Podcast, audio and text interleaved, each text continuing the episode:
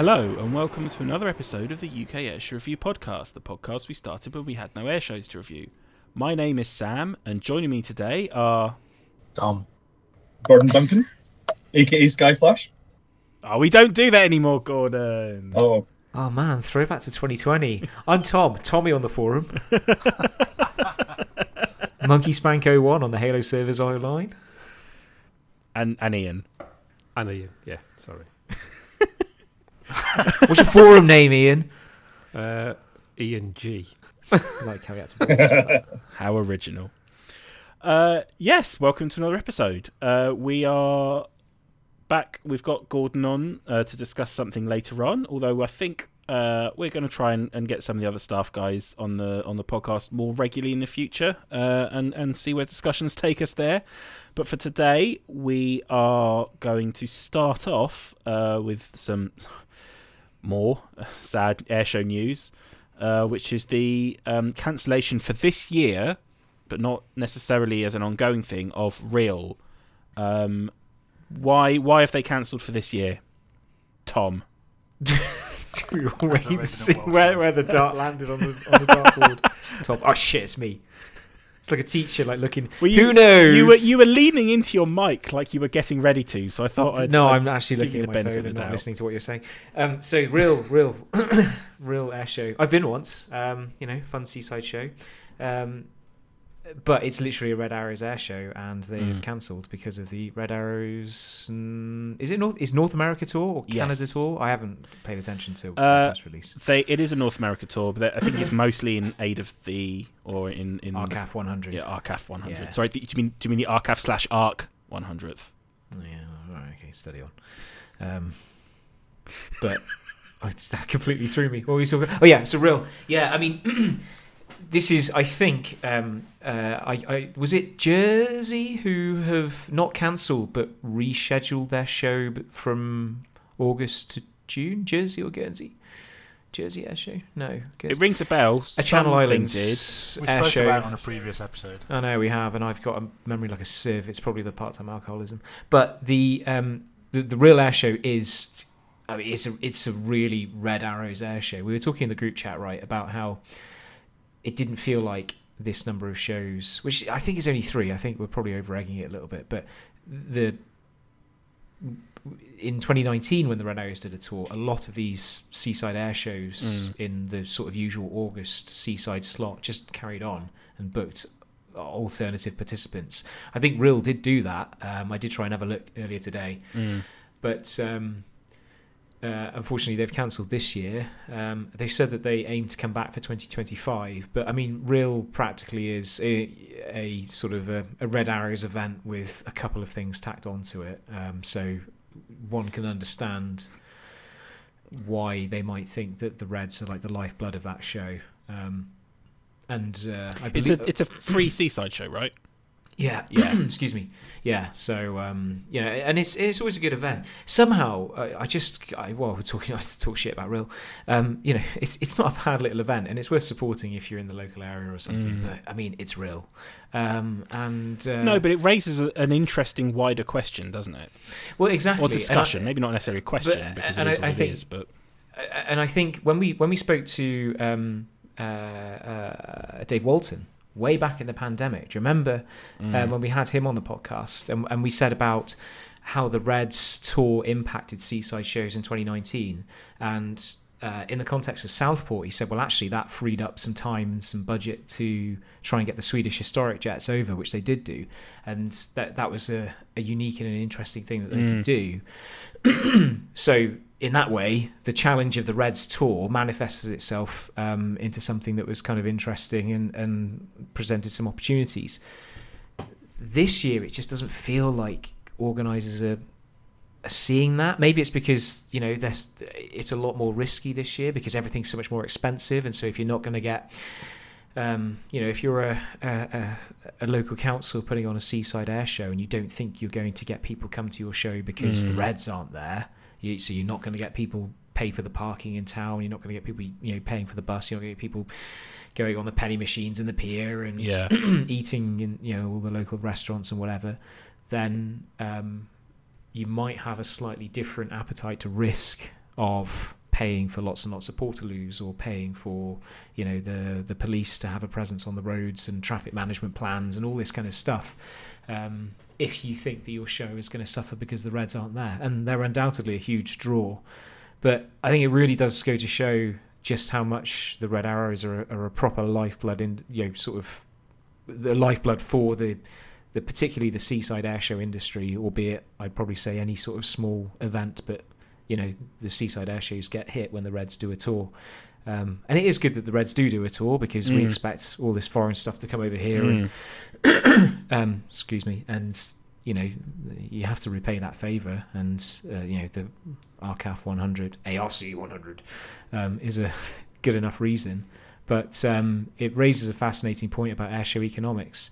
Positive is that they say is that Rhyl say they're going to come back in 2025, but Yeah. um, you know we've heard lots of air shows say, "Oh yeah, no, no, we're we're, we're coming back. Don't you worry, we're on the way back." And uh, uh, you know, and, and things sort of fall by the wayside. This isn't legends, I hasten to add, but there's that anxiety there of, well, will it come back? You know, I I would be confident that it would come back. Not that I've ever been to Rhyl or know the organisers or really have any foundation for saying that, but the, it, it, it's pretty obvious.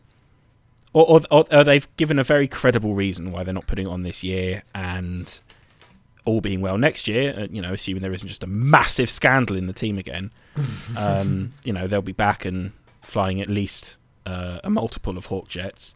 So there should be a show that you know if that's what runs the show, then there theoretically wouldn't be a reason not to. And in fact, if anything, local residents presumably will be more gagging to see that, that more gagging than ever before to see because the there's two so- years of pent up. yeah, I mean, it raises a, a sort of a, a, a, a, longer term concern about what on earth happens when the Reds go. The, yeah, I mean, they, those Hawk T1 Yeah. are ancient, Yeah, you know. And um, uh, yeah, yeah, I mean, everyone knows my politics, but I don't like to get political on the podcast. But everything's broken in this country and not Yeah. being replaced. So, how far can to be to be go? fair, I think Italy, France, Spain have exactly the same question. Yeah, oh, That- absolutely. All, all of these display. I mean, the Patrouille Suisse have probably got one season left before they're gone, by all accounts. So, what the European display team? I mean, could we we, we might not have them in five it's years, a proper, six years time. crisis point. and yeah, and Spain as well. You know, um, I think they've announced they're not going to mount a PC twenty one Yeah. display team for the Yeah. for the um, You know, that- Aguila. Ev- Every single year has apparently been the replacement year for the MB three three nines in the Frecce, but they've not. yeah, and they just I I think until until um, Leonardo get an order for the M345, they're not going to they're not going to build you know ten or thirteen or however many just for the Frecce. I don't think. no, they're not Dubai. No. Oh no, sorry, UAE. But I mean, but that's the point, and and I think it's you know okay, fine. Rhyl might come back in 2025, and you hope that they would. Yeah. and that's great news. But I, I think it it really makes you think that there's a wider um, problem here, or uh, something that could become a problem when the Reds go. That could put the entire seaside airshow industry on its on its Mm. ass. So Is it 2030 for the red, the Hawk T1s? That's the date they're aiming for. Yeah, So that's only six years away. yeah, mm. Yeah. And there's there's a much look how long the new medium helicopters taken to drag out just to get some new helicopters. You know how that's Mm. six years is not enough time. That barely- barely enough time to- yeah, barely enough time to, to source a replacement if they're going to. Mind you, they def- they need more trainers. Full stop. So who knows what's going to happen with that? Um, Is there a is there a European jet? Sorry, I don't want to talk too long on this point, but final thing for me: is there a European jet display team that's contractor run now that there's no Breitling jet team? Oh, Baltic Bees have come back. Are they? Yeah, they have come back. Um, when you say contractor run, oh, I was thinking about MF something like MFTS. Could could that could they build the like a Red Arrows obligation into an MFTS contract? There's there's also the Patrouille Tranchant or Tranchard or whatever they're called, the French Fouga Magister team. Yeah, but they're Mm. you know that's Magisters, isn't it? They're jets. even yeah. I, I mean, I mean, Slightly like a- like different. I know- I know- I know what you- yeah. no. Uh, I mean, like an in-service um, uh, military operator. You know, like a like a active service. I'm just tr- trying to think because obviously, if all the Hawk T2s are managed by MFTS, then anyway, it's probably a, a rabbit hole for another day. But um, yeah, I interesting think question. I think we all know exactly what's going to happen, and none of us want to say it out loud. Basically, Oh, true, true. Um, yeah, show continues to dwindle. were there were there ever any uh, two fast jet displays in Europe that were ever uh, really strong supporters of British seaside shows at all? Smooth. Gordon, this is your cue. Yeah, we were chatting about this beforehand, but within, within the context of the um, retirement of the Belgian F-16 Solo, which is one of the main things we wanted to talk about this week. Um, and I, I just recall being at Riat one year, and this wasn't any time recently because it was Sean Maffett who was doing the commentary. Um, so that immediately dates it, and he actually on on the commentary at the show on both show days paid tribute to the Belgian and Dutch F-16 Solo displays and their incredible support of the not not just big events like RIAT, but the whole of the UK airshow scene.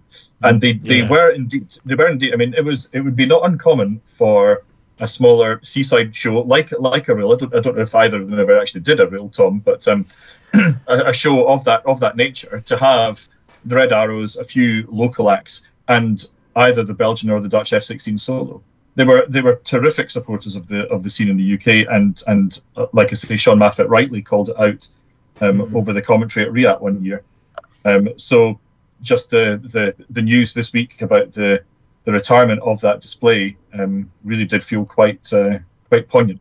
and particularly poignant because it's you know right as they were uh, publicly starting to prepare for the new season, and there hadn't been any sort of sense at the end of the last one that it was going to be the last one, and um, you know there was no opportunity for a goodbye or anything like that, or you I know think there that's was a no. big kicker, you know. You remember when Ramex Delta had their um, farewell at Riat, and they had the water cannon salute and Mm. it was very it was publicly you know they, they were going saying this is our last display and you know it's a good send off for us. And the french were saying you know to, to have a send off at the biggest air show in the world so it's great for us and all that sort of stuff. And and the belgian f-16 which has been one of the stalwart and consistently best displays in europe if not you'll probably uh, probably say it's one of the best f-16 displays in the world i doubt you could that would be wrong out with a whimper instead of a bang, um, rather than the send off like the Dutch F16 didn't have. Just just a n- complete non send off. Just what I was going to say. Yeah, I mean it's now it is almost unthinkable that we've lost both in a relatively short space of time because collectively um, they were, as you say, such such absolute stalwarts of the of the European uh, scene. Mm.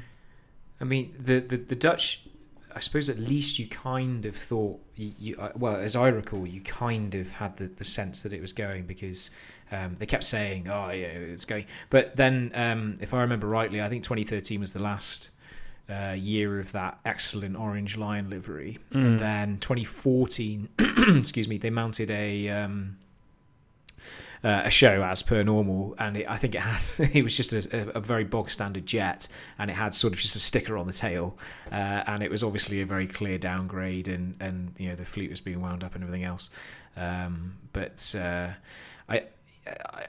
What is it about European militaries, right? They can't retire things properly. You get some things that say, "Oh no, we're going to retire," and then three years later, they're like, "Oh, jokes! We still got all this stuff, and we're still displaying it." And you've got other stuff that's just on a rainy Monday night on in February, like, "Oh hey, we flew our display jet for the first time this week." Psych, it's retired. That's it. Boom, gone. And I think you're right, Sam. I think it's it's a kick. It's a bit. It's a a tougher pill to swallow by the fact that last year.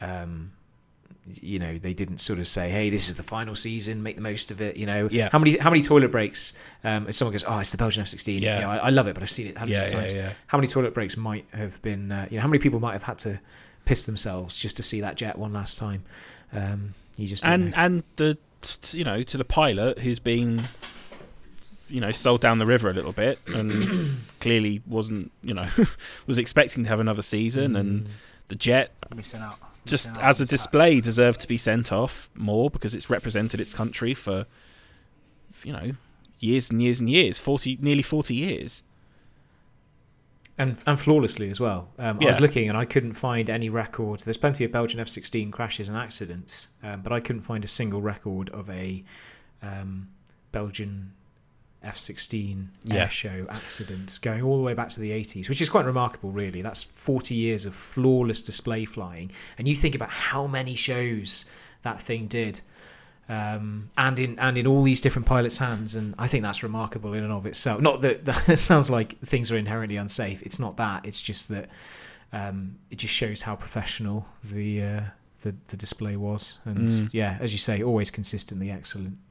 I mean, the, the, just to, to jump in there and say when, Tom says he was he was looking it up. Um, if you haven't seen it, uh, went out this afternoon as we're recording, but it's probably going to be a couple of days or, or a few days from now anyway that you're listening. But um, Tom wrote a, a very poignant and well written tribute uh, to the Belgian F16 display uh, on the UKAR website at www.airshows.co.uk. So do do go and have a look at that. It's quite nice. Um, If you want to have a heated debate about it, I'm ready. I'm joking. what I'm could joking. what could people possibly debate?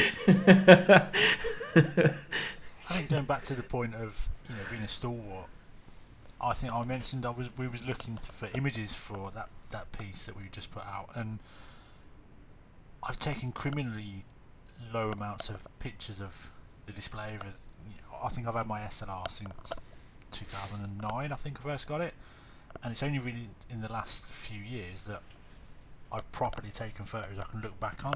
Mm.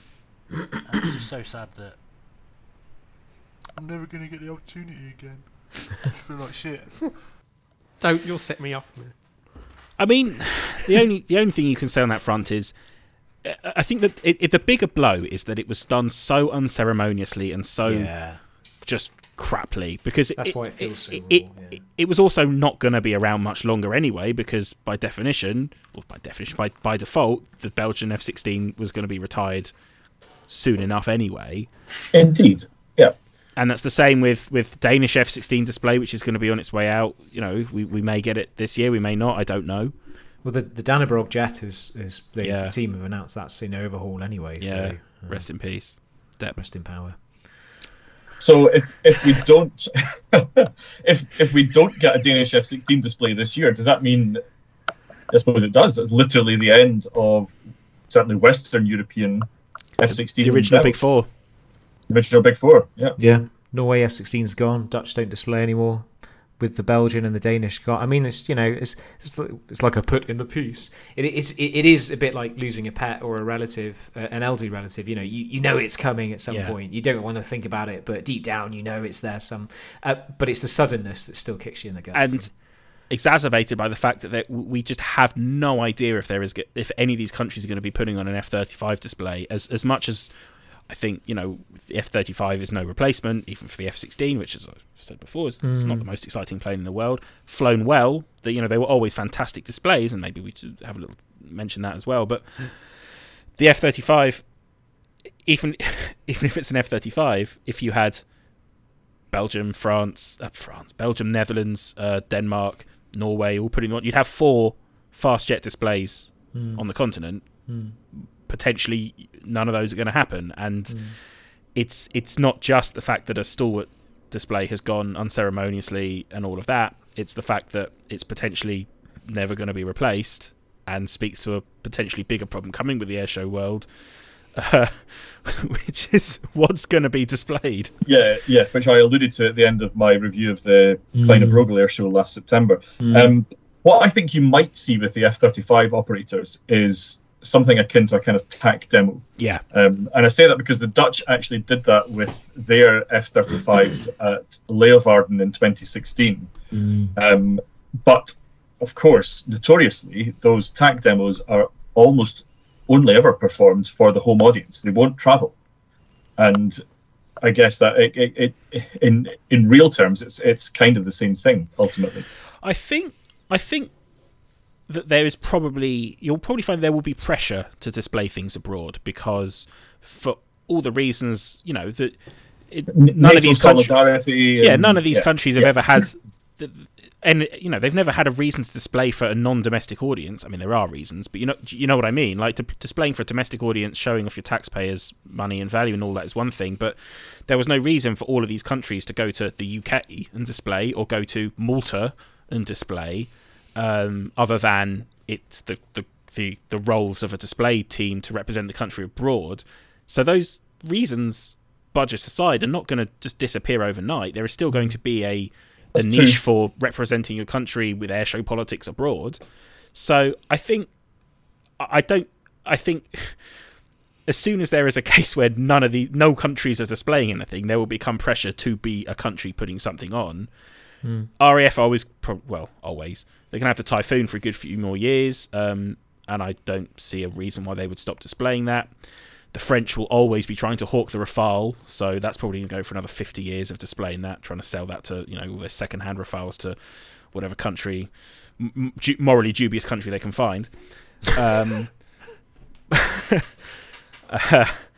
I think, look,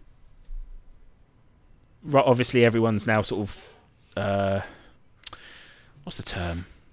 Girded against Russia. Girded? Um, a, a sort of a new um, solidarity against Russian aggression and all that, and maybe orders will start to increase and all that sort of stuff, and maybe it will become a new pressure to display things. But we don't know at the moment, and that's the that's the problem. Is we're all facing down, staring down the barrel of a uh, what you know what what what's gonna what's gonna go to RIA every year, Exactly. as well as every Yeah. other air show. Well, it, it wasn't that long ago that Riat was getting bashed for the amount of F-16s it had in the flying display. So if you imagine three or four years down the line, like you said, just those four alone, putting F-35s Yeah. on, that's not to say the RAF, the Italians. And to be fair, who knows? Maybe we'll get a Romanian F-16 display. Maybe we'll get uh, uh, well, I was going to say Bulgarian F-16 display, but if they're getting eight, then they're probably not going to have one to, to go and display it. Riyadh. Slovakian again, small numbers. Greek, Greeks will be around. Polish. Turkish are uh, up upgrading all their airframes, so there there will be F-16 displays around for a while longer. Um, but Polish, they Polish Tiger. Polish. Tiger. Um, but they travel further and they're much less frequent now than than certainly the, the Western Europeans ever were. So, yeah, And I, I think as as DBH would, would would probably say, you know, when when you say, oh, well, what's going to come to RIAT that's interesting, I'm quite sure that airshow ambivalence is probably on their radar as being like an area of concern because if everything's F-35s and everyone's only got a tiny handful of numbers of F-35s that they can't actually commit to a demo or whatever, um, but in which case there's never been a better time to transform oneself from an enthusiast into an enjoyer um, because there's plenty of exciting stuff going on yeah, in the European military aviation scene that's not fast jets, helicopters, whew, but also transports. You know, KC-390s are just are just suddenly on this going to be on the scene everywhere. That's awesome. Yeah. That's a brand new Yeah. type. You know, that's really really cool.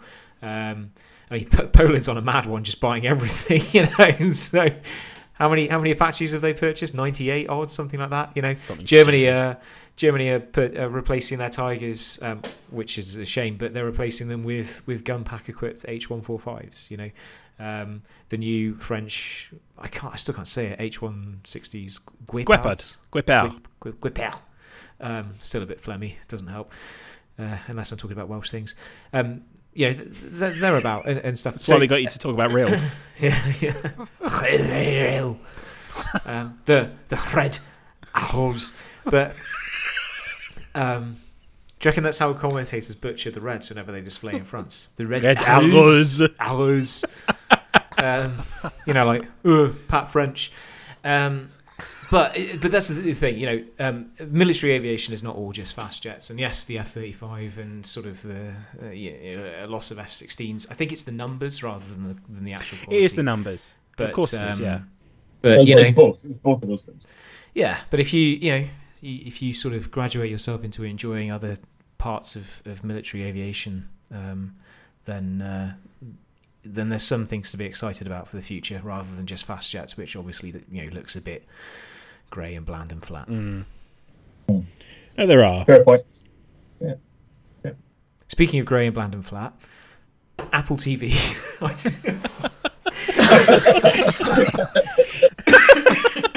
Seamless. Seamless. this is this is professional hour, Gordon. Years of training to make those segues. If there's one skill that doing this podcast has taught us, it's not speaking, it's not deep research and well informed discussion. It's how to get the most forced and engineered segues you possibly can. It's taught me some editing skills, I tell you that. I was going to say you've got a hell of an effort. You've got a hell of an effort get, get cutting out all of Tom's coughs. yeah, sorry. I thought the last one was Christ. bad. Last week would have been terrible. This week I'm on the line. Anyway, edit that one in. So, yeah, the, one of the reasons uh, I asked Gordon, or we've asked Gordon specifically to come on, is to talk about the new um, Apple TV show, Masters of the Air. Now, I'm sure pretty much everyone in the aviation enthusiast world has um, is aware of Masters of the Air. If you aren't somehow, then it's um, along the same lines. It's a, it's a mini series produced by, um, or certainly sort of uh, instigated by uh, by Tom Hanks and Steven Spielberg. So it's in the same vein, really, as Band of Brothers and the Pacific, and it's it sort of really is the third installment of that, you know, Second World War American units series. About the Eighth Bomb Group, obviously flying B-17s from East Anglia, and it's covering so far with they've released five episodes so far, covering um, basically the early days that I've seen so far, uh, when essentially they've arrived in England and they're flying unescorted missions, and it's about them learning that that's a bad thing that I've seen. So I've watched, uh, you know, to be upfront, I've watched three and a half episodes so far. Gordon has watched all five so far. None of the others have seen a single minute of it. Um, so I think this is going to be an enthralling conversation for them. But we're we're going to discuss it, and Gordon has been very much enjoying it. I've had some criticisms about it, although tempered slightly. To be fair, uh, having watched the last episode and a half. So, uh, Gordon, why don't you lead us off with your thoughts on the show? Yeah, ab- ab- absolutely. I, I have been enjoying it. Well, enjoying is a strong a strong word, Sam. I would say I would say that I have I would say that I have got into it, and actually you, you and I have chatted um, off, offline about it quite quite a lot, and I I do share some of your um, concerns, criticisms. What I think is quite um, noticeable from my point of view is that the kind of level on which I'm enjoying it um, has actually been the sort of human element, the Mhm. the the story of the characters, because and it's it's classic Tom Hanks. It's that thing that Tom Hanks does in so many of his films, and indeed in Band of Brothers in the Pacific, where he takes you know huge, important world events, but reduces them down to the personal. Mm. and you begin to form an attachment and an empathy with with the characters and you begin to kind of invest in the characters arc. And it's the one the one thing that I will say about it is very well acted. It's very well cast. Yeah, I would agree with and, that. and and and the acting the acting is good and I've started to identify with the characters and you start to you start to empathize with them and the the the kind of absolutely grim situation that they were finding themselves in um, flying these ridiculously uh, dangerous daylight missions over over Nazi Germany. Um, and that's I think that's the level at which it's resonated with me. The level at which it hasn't resonated with me at all is as an aviation enthusiast, and I suspect that that is probably for many of the same reasons that you are about to about to discuss. Um, uh, yes, I mean that that is part of it. I mean, I, I, I would start off by saying, you know, when I've gone into this, and it was the same when I I really slated Top Gun two, um, where I know a lot of people, including you, Gordon, mistakenly enjoyed it. Um, was that That no, that, that, that one I did unashamedly. Yes. Is that Abs- I- I'm not- absolutely. I'm not judging it on, oh, you know, have they got the rivets down exactly to the millimeter on the B17, and you know, oh, the the guns fired actually at a higher rate of fire than they are in the, you know, etc. All that, and that, that I I would never judge, uh, you know, a show on something like that or a film because it's not the point. It's not the point of the show, and it doesn't matter if they make, you know, minor errors uh, on aviation matters. I think if they make major errors, it's a bit more concerning because if you are making something that is about an aviation subject, you should be getting at least the basics right, which it does for the most part. Um, I haven't noticed any glaring errors other than the CGI has been atrocious is, is is genuinely terrible. Yeah, and yeah. and but like weirdly terrible for something that has clearly got a big budget and is such a a, marquee um, show for Apple TV. Where, Yeah. where where's the CGI budget? Like, Yeah, so, And- so and- for those for those that haven't for those that haven't watched it, the first the first episode, and I'm not this this there, there, there are no real spoilers here. The first episode involves them flying the, the fortresses from from the states over to over to England, and they make a stop off at an airbase in Iceland en route. And honest, honest to God, it was like watching. It was like looking at footage of a video game that had been made circa 2001. Yeah, and and and literally, literally that. I mean, that's that's not me exaggerating or or, or being hyperbolic or whatever. That was it was lit. That's literally what it was like. I was I was I was stunned at just how just how shoddy the the, the CGI was. Now, follow on question: Are we picking up on that because we're aviation enthusiasts and hmm. and to us it just didn't look I real? I don't or, think so. or or was it just really really bad CGI? No, I- mean, I- I have think seen- the.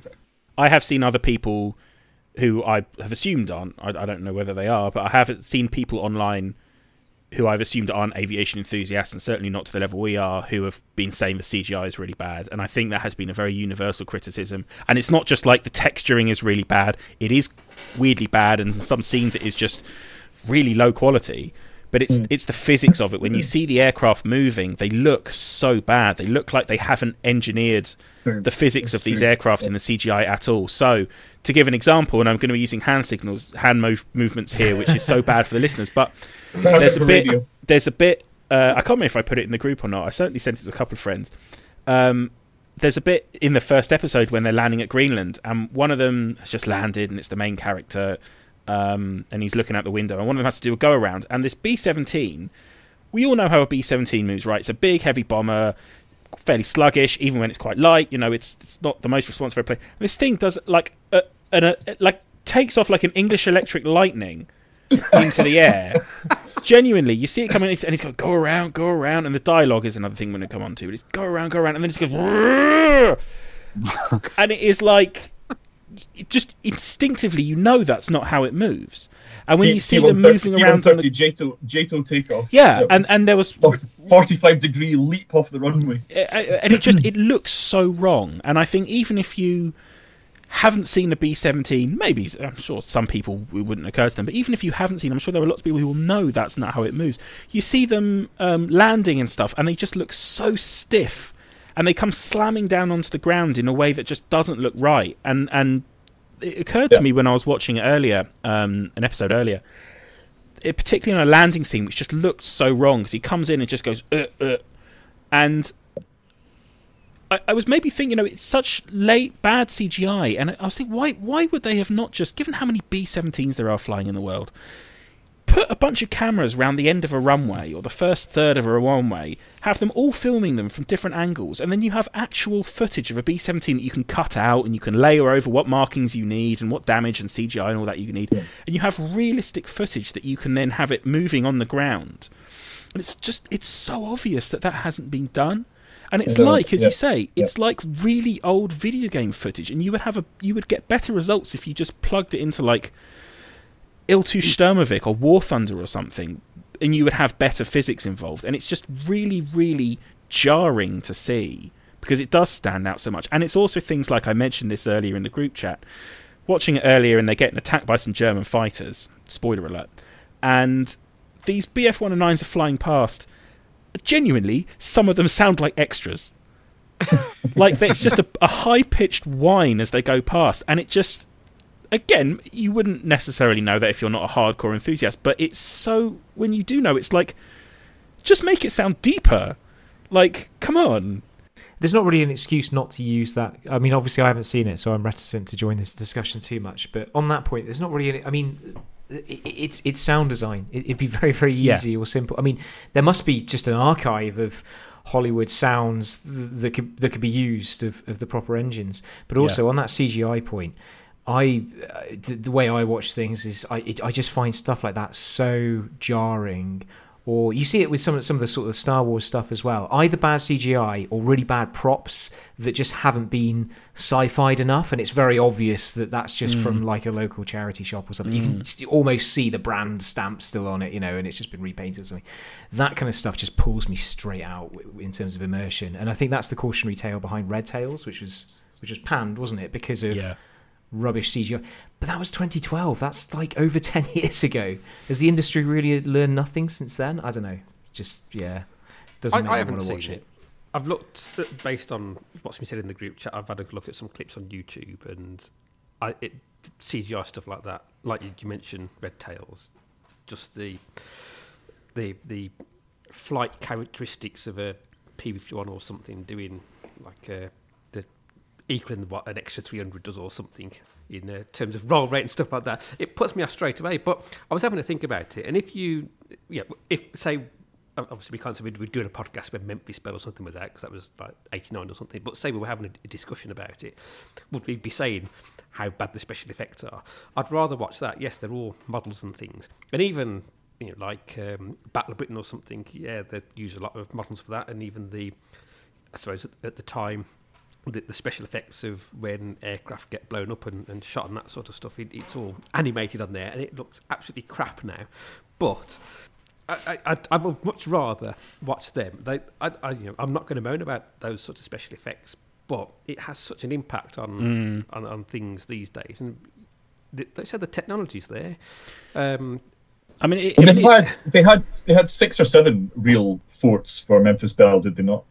Yeah, yeah based, based them out of RAF Binbrook, if I remember correctly there was a bit of a there was a bit of a buzz about it. You know, the, the all, all, all these aircraft arriving over here and and getting them all because of course in those days you couldn't use CGI to to overlay them with different markings and stuff.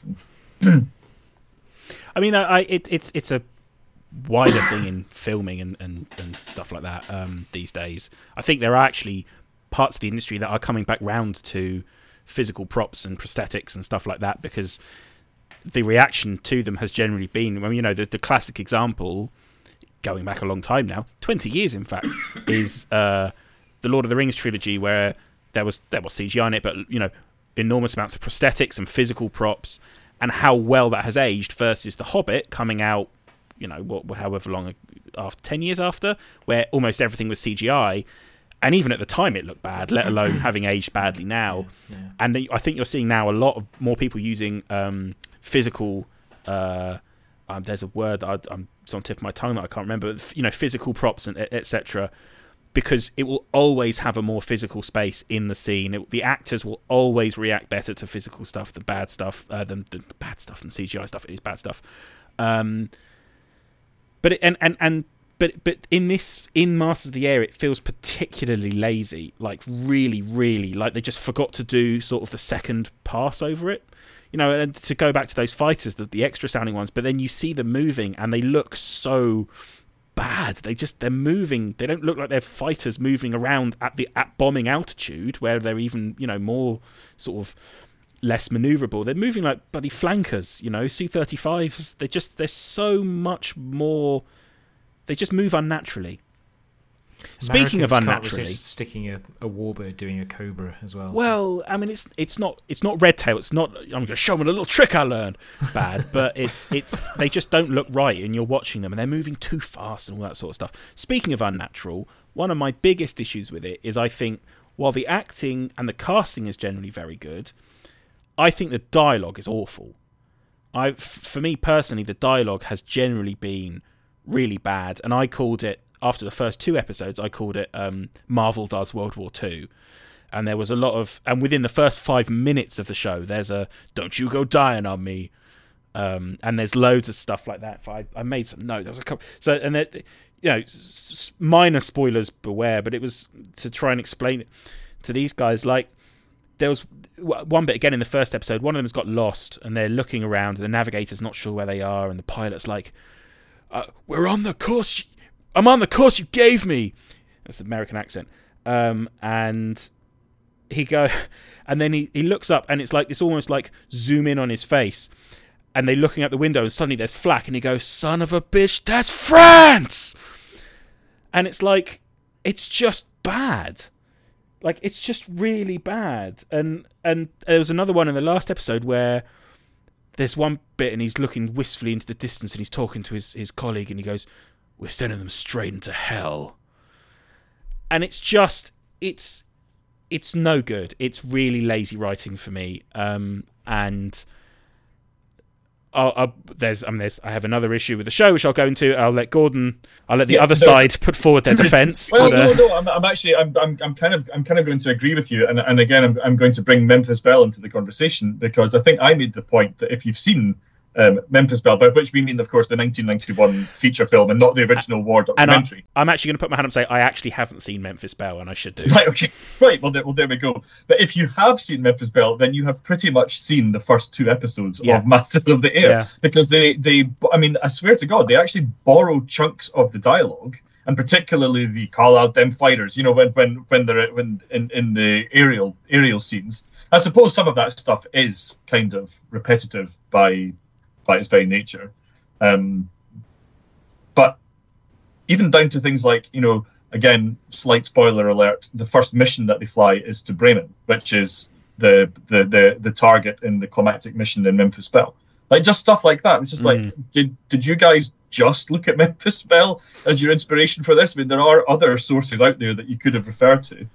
That seems entirely on brand for classic Hollywood at the moment. It's just, you know, very, very lazily written stuff. Good ideas, excellent ideas, excellent acting, but incredibly lazily written uh, stuff that's at best borrowed from stuff that's come before. Um, very formulaic, very by the numbers.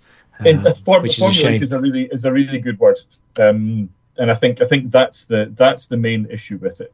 Yeah, Um, and I say that as somebody that has actually, as I said, started to get into it. Now, um, the action begins to shift as you as you get into the deeper into the series, um, and I suspect, and I can't I can't say too much without giving away huge spoilers here, but um, I suspect that there will be less and less actual aircraft um, footage as the as the episodes develop, and there's and and it transpires that there's a very good reason for that. You can probably guess it at, at where it's where it's heading.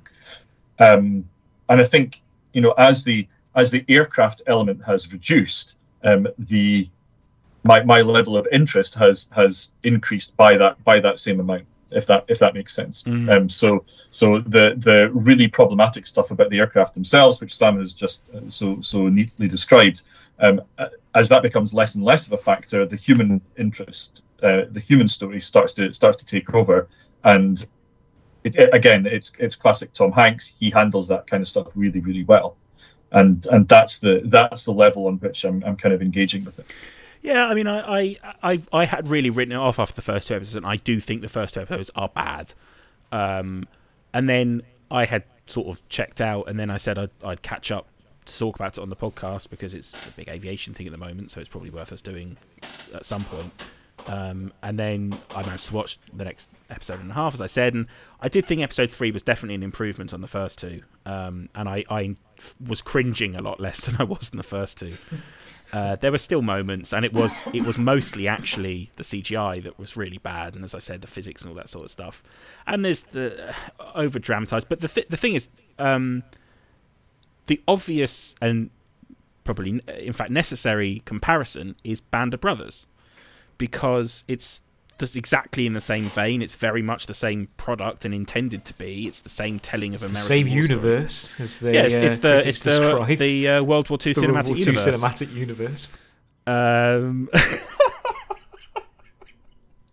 But but, I mean, it's just symptomatic. I don't want to go on a big Hollywood rant. It's just symptomatic of Hollywood, isn't it? It's oh, it's the same universe. What you, you mean World War Two? You thick fucks. Yeah. Come on, think about what you're saying.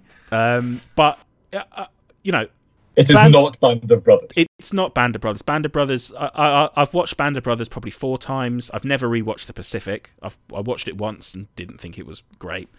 Band of Brothers is exceptionally good. It's probably one of the best TV shows ever made, and it tells the story of these people and it tells the human story. But it, it they feel like, and of course it's dramatized, but it feels they feel like real people. They feel like they are. You know, you're, you're looking at real people, and you you feel like you're part of the company. That's why it works. Yes, and I don't feel like that in this show at all. No, I you, feel like, feel like you're and, part of the squad. and I don't even feel like these are people. They feel like characters to me. Mm. Maybe that will change as you, as it go on because you've you've seen stuff I haven't, but they feel like characters, and the dialogue adds to that because they they just feel cliche and like manufactured. Um, and it, it, it it's not Band of Brothers at all, and that's obviously a, a, a ridiculously high bar. But it, it, that that's probably the biggest issue with it for no, me. but the, I mean, the press. You know, if if you're uh, if you've got a series and you're trying to generate hype and therefore income and revenue and everything Mm. else and view counts based on the fact that oh, it's from the same thing, then you do have you- you're setting yourself up. You're, you're setting a bar for yourself to live up to. You know. Um, now, It's like my it's like my brother getting straight A stars at GCSEs, and it's like, oh, from the same family that bought you this Yeah. incredible guy is me, Yeah. the fucking part time alcoholic. One thing I do want to address with with it, um, and I, I I will have to talk about something that I in the episode, the last episode, which I haven't watched, but I have seen people discuss it. Certainly, um, credible historians discussing it, uh, which you know I'm happy to raise, which is essentially how it's whitewashing the history of it as much as it can. Now, it, it's very it's very gory. It doesn't pull any punches in showing how these guys are getting slaughtered and massacred, and it's it's actually there was a main character uh, or a significant character played by one of the biggest actors probably in the world at the moment uh, that dies quite early on that really surprised me. So it's not it's not no spoilers, um, but it's it's it's certainly not pulling any punches. But the comparison with Band of Brothers is you know while it's not like the 101st Airborne or whatever they were were running around just committing atrocities left, right, and centre. There's one scene very early on where they um, it's clear that they just ex- just execute um, German prisoners of war, and that's not even portrayed as like the big unforgivable crime that we have to wipe, you know, our, our, our honor clean, and um, and it comes up even later in the show. And again, it's not even portrayed as like the most horrific thing that they can think of. It's it's just shown as oh, the guy, whoa, he's a he's badass. This guy he did this, whoa. Um, whereas in Masters of the Air, there's one scene I, I gather in the in the latest episode where, in real life, they were explicitly targeting civilians with their bombing mission. Like they were objectively their target was to kill civilians on the ground because that was what the part of the strategic bombing aims of the war. Very controversial even to today, but it, it was. They went out, they took off in their planes with the aim of dropping their bombs on a civilian city centre with a, a secondary objective being a manufacturing plant or, or marshalling yards or something like that. In the show, it they, they actually I think describe it as trying to avoid civilian deaths in this mission, and that I think is personally is obviously quite a bad thing that the show shouldn't be doing and is is a is a bad way to treat the history. Um, Also, also, just to go back to an earlier point, also a major plot device in, in fact, Memphis belle is it? Yeah, it is. Yeah, yeah. Um, it's actually quite a critical um, plot device in the in the actual raid scene in Memphis belle Mm. So again, again, I wonder just how much of this is, well, a bad history, and b uh, b whitewashing, but but also c just just a kind of rehash of of the sort of formulaic World War II bomber movie trope. Well, can I propose a theory to you? Not a very particularly, you know, massive theory. So, the first episode of Band of Brothers came out. It was um, first broadcast two days before 9/11, Right? and so obviously the whole show was made before 9/11. Uh, uh, you- you're shaking your head, Tom, but I think just such a completely left field. yeah, not to not to not to not to lower the tone of the podcast or anything. I think maybe bit out the purview of a, a, a pub banter style um, aviation enthusiast podcast. just get the time stamps? I think if if Band of Brothers had been produced after 9/11, you wouldn't have had those scenes. Um, and I think I think it is a it's a different era to compare to Band of Brothers, where the American military was less. Obviously, these guys were heroes, and that was the portrayal of them in the show. The American military was less lionized than it is now, and probably immediately afterwards as well. Um, and I think it's it's it's you could probably get away. I don't know how it's portrayed in Memphis Belle, but I think you could probably get away with that kind of stuff. And obviously, there were films in the the war in, in Afghanistan and Iraq that tu- you know discuss those topics, but they were deliberately discussing those topics as opposed to mm, American soldiers. Well, it was war; they did bad things sometimes, and that's what happened. Whereas I don't think you could do that now, and it seems like they shy away from the actual history in this show in representing that even though it wasn't even the soldiers committing atrocities, it was the actual war that they were doing. They try to present it differently than it was. Maybe. Although, I, as, as I recall, the Pacific, which was obviously 2009, 2010, um, I think that has some um, quite not war crimesy scenes, but you know, de- degrading treatment of prisoners and. Ah, but what uh, you're forgetting is- execution That was the Japanese, so it doesn't count. Oh, so that's all okay. Yeah, fair. Yeah, yeah, yeah. Uh, do, you- know the one thing I, I, I said to, to Gordon when when uh, he came down for the rugby? Obviously, I haven't seen it. I don't, and I've talked a bit too much about something I haven't seen. But the one thing I will say is alarm bells started ringing for me when do you know when say Dunkirk was filming, or even um, what's the um, oh, is it Monuments Men? They had Matt Damon at Duxford. He attended the Duxford 2013 Eagle Squadron show. Like you know, they were actually even that was just for some an airfield sort of shot and stuff. The thing that raised alarm bells for me was that there wasn't some sort of grouping of B-17s somewhere. You know, Sally B wasn't given temporary markings, and as you say, wasn't landing at a UK airfield with some Harris fencing with green screen behind it, so that they could get you know the physics of a B-17 landing properly Yeah. or something. That was the first warning sign. Um, and and sort of extending on from that, I always think with these series when they just get lazy and they use CGI, which actually probably costs more than using physical props now anyway, because CGI is hideously expensive. It's just lazy because you just. But yeah, yes, but you also couldn't recreate a scene of hundred bombers all no, no, no. I, I, but you, but you But yeah, yeah, complement it, you know, and, and Yeah, you yeah. you film several, and then you Yeah, copy yeah, and paste yeah, a bunch rather than completely artificially. But I always think how how good, like what that show could have done a lot of good for the historic preservation scene. How much money could they have bunged? To Yeah. you know, I mean, Sally B in the UK is a private outfit. Could they have even, you know, got um, uh, the Pink Lady out from uh, storage at La Ferté, which is airworthy, but they kept Mm. you know, keeping it sort of on ice, so to speak. Just Yeah. had it ground ground running with the with the props Yeah. turning or some something. Yeah, Yeah. just just Yeah, just to it- make it- even even even those things look more realistic. Yeah. or the or the continental US you know based ones as well. They're all private outfits. They're all dependent on donations. How much good could that have done to have a involved them in the filming and paid them for that? Because the resource is there, the historical resource is there, and we don't know how long it is going to be there, especially with this wing spar issue, which seems to have been forgotten about a little bit, thank God. But B, that's a huge boon for those historical preservation societies to say CRB 17 as seen in Masters of the Air. Hell, the helicopter museum does it with the with the hip that they've got that was in Black Widow. You know, I mean, how much good could that have done? And it's just lazy to just rely on CGI, which is uh, arguably an inferior thing anyway. And it, it does make me a, a little bit angry when a for there could be a force for good here. Um, and it just gets sort of snipped because there's some exec in Hollywood that goes, "Oh well, we don't need that. That's boring. Whatever." You know, do you do they care that much about preserving history? Um, Ultimate Warbirds flights have put a couple of posts out about. Was it Contrary Mary was repainted or had some temporary markings put on? So they posted about it. So what for this it show? could have been done for others as well. The Battle of Britain film, going back to that, you know, the producers bought however many aircraft, Mm. spent however many millions, and they were like, I, I, I can't remember what, whatever biggest air force it was technically, but I, know it was different times. Um, You would have found. I, awful lot of I imagine a lot of those Buchons and stuff would have been going cheap as chips at that point, though. Actually, but Yeah, yeah, but uh, you know, I, I think it, that saved an awful lot of Yeah. aircraft going to the scrap heap then.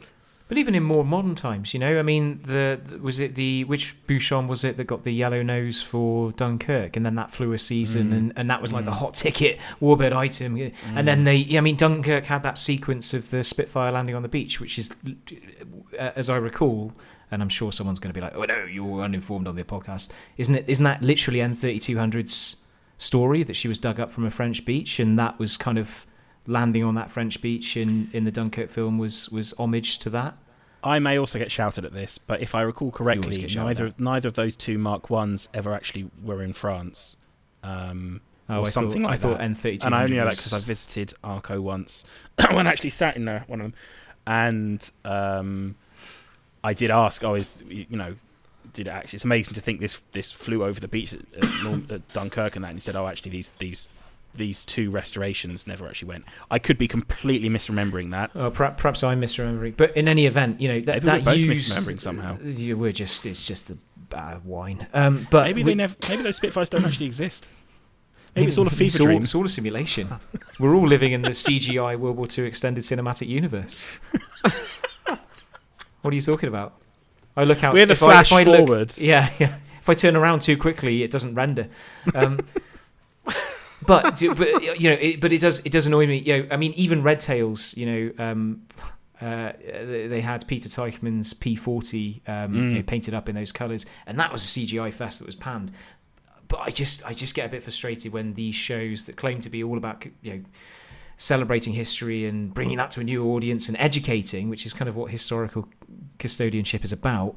And yet, there's a perfectly good resource here, a working resource Mm. that they could have made use of, and instead they just got lazy and, and sort of went with CGI, and it, it makes for a working resource, which yeah, a, a working resource which, as you say, actually needs money yeah. Historic things need Yeah. need upkeep, uh, the, Yeah. and, and, and publicity and Yeah, how much good could that have done with Sally B? Imagine if she had, you know, temporary masters. It's not. It's not me speaking as an enthusiast, but imagine how much of a more interesting booking if she had one side of her, you know, with the temporary masters of the air markings. Um, you know, to re- hey to replace Memphis Belle on the one side that she's got.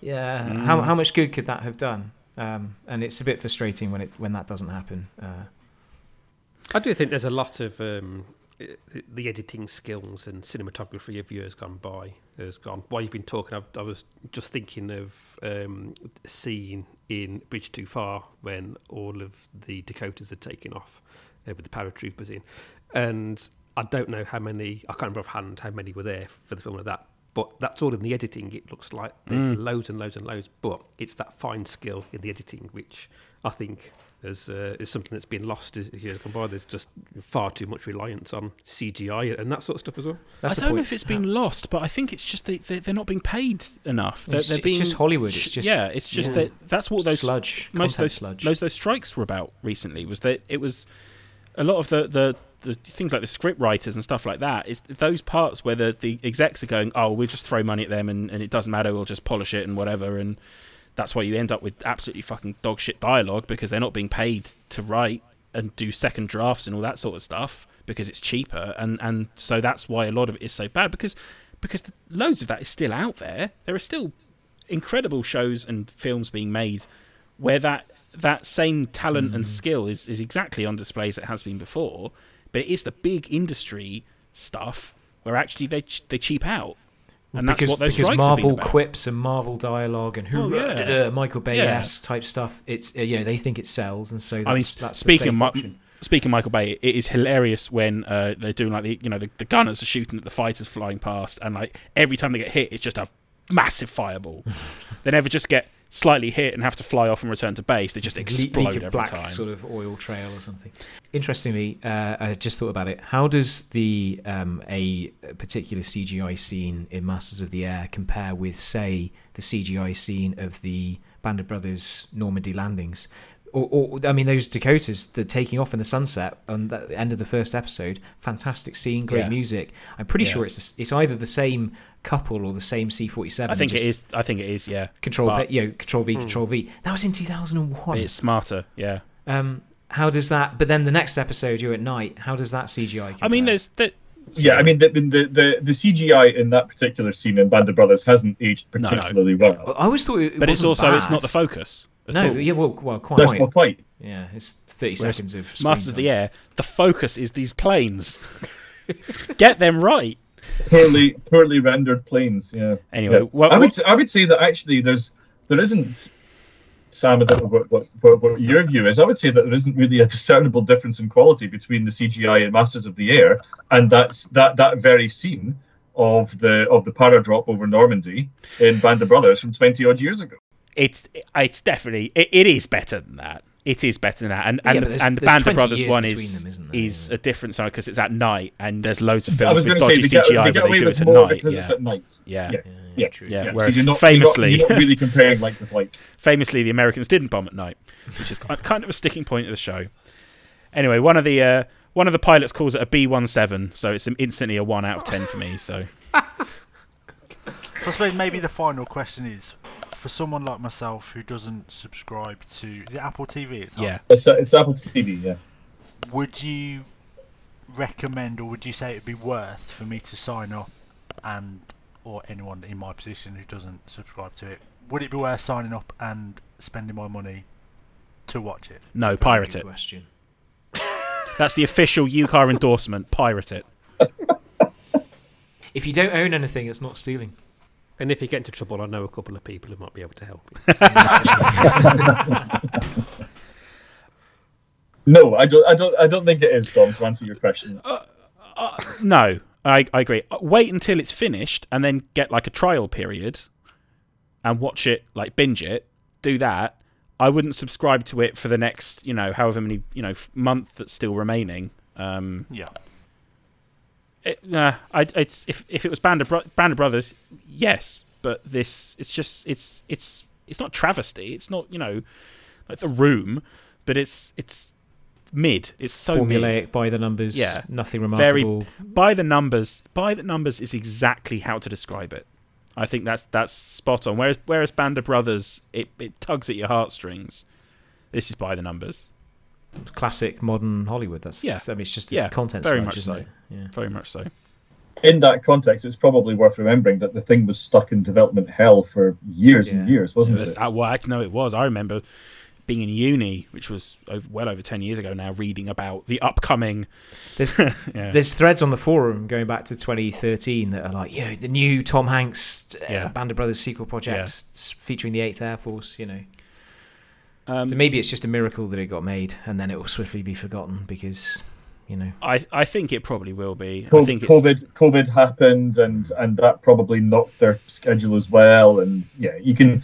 you can see why they, they may have had to cut corners, and and unfortunately, um, it rather looks like they have. Is there even a discussion thread about it on the forum? I think that says a lot. We, we don't even know. I think that says a lot for the show, and I'm sure being locked behind the Apple TV paywall plays a big part of that. But there's no real buzz about it. People tune in, are tuning in every week to watch it, but there's no real discussion about it. There's no real excitement around it, is there? the only thing I've seen, and we're enthusiasts, we should be the Yeah. core audience, you know. Um, the only thing I've seen is people talking about lame CGI. Or I saw t- I saw a TikTok yesterday, which I guess the algorithms created, but it's it's very clearly not of a enthusiast person, and it was basically like, hey, I've got this idea for a new show. It's called Masters of the Air, and it's I can't remember the actor's name, but it's an actor looking great in a bomber jacket, and then they then they sort of you know pretend to be another character, and they go Yeah. and and it's like. Didn't you hear what I said? It's this actor. Yeah. He looks great in a bomber jacket Yeah. for and and you're like, oh well, I guess there's some Her Röder America lines and some CGI, but he looks great in a bomber jacket, and that's that's that's what the TikTok was. And they were like, oh yeah, and also we borrow a lot from uh, Memphis Belle. that's all it said. And they're like, okay, cool, stamped. So, it's, uh, yeah. It's a shame. Yeah. It's a shame. It should have done better, and it and that's it's always when you look at shows and you think, oh god, this could have been really good had someone put some care and time into it. But of course, no one does that with modern TV shows, do they? No. Or- well, very rarely. No. Anyway, Game Um, of Thrones final season. oh, don't. Kat's inexplicably is, has actually started watching that season against my better judgment and wishes, and I've told her like the te- she has to tell me the second she's finished it, and I'm deleting it off my computer. um, and I said before, like, didn't I, that that it's astonishing season six being like okay-ish, and then season seven just taking just the most obvious nosedive. Anyway, that's been another episode of the UK Airshow Review podcast. Thank you for listening. If you've enjoyed the discussion, um, if you want to vent your spleen about Master of the Air as well, whether you liked it or not, uh, you can. I'm doing this the wrong way around this week, but Or don't come to the forum because no one's discussing it because it's Or- so yeah. unremarkable. Start a thread. yeah, uh, yeah. Well, join the forum and start the thread, which is forums doing completely in reverse. Forums.airshows.co.uk, uh, which is part of the website airshows.co.uk, where you can read all of our airshow reviews and features, including Tom's uh, lovely Belgian F16 tribute slash eulogy. Um, we are on Facebook, Twitter, and Instagram at UK Airshow Review in all three. Do give us a follow. Do share the podcast. Let us know what you think. And see you in another episode. Goodbye.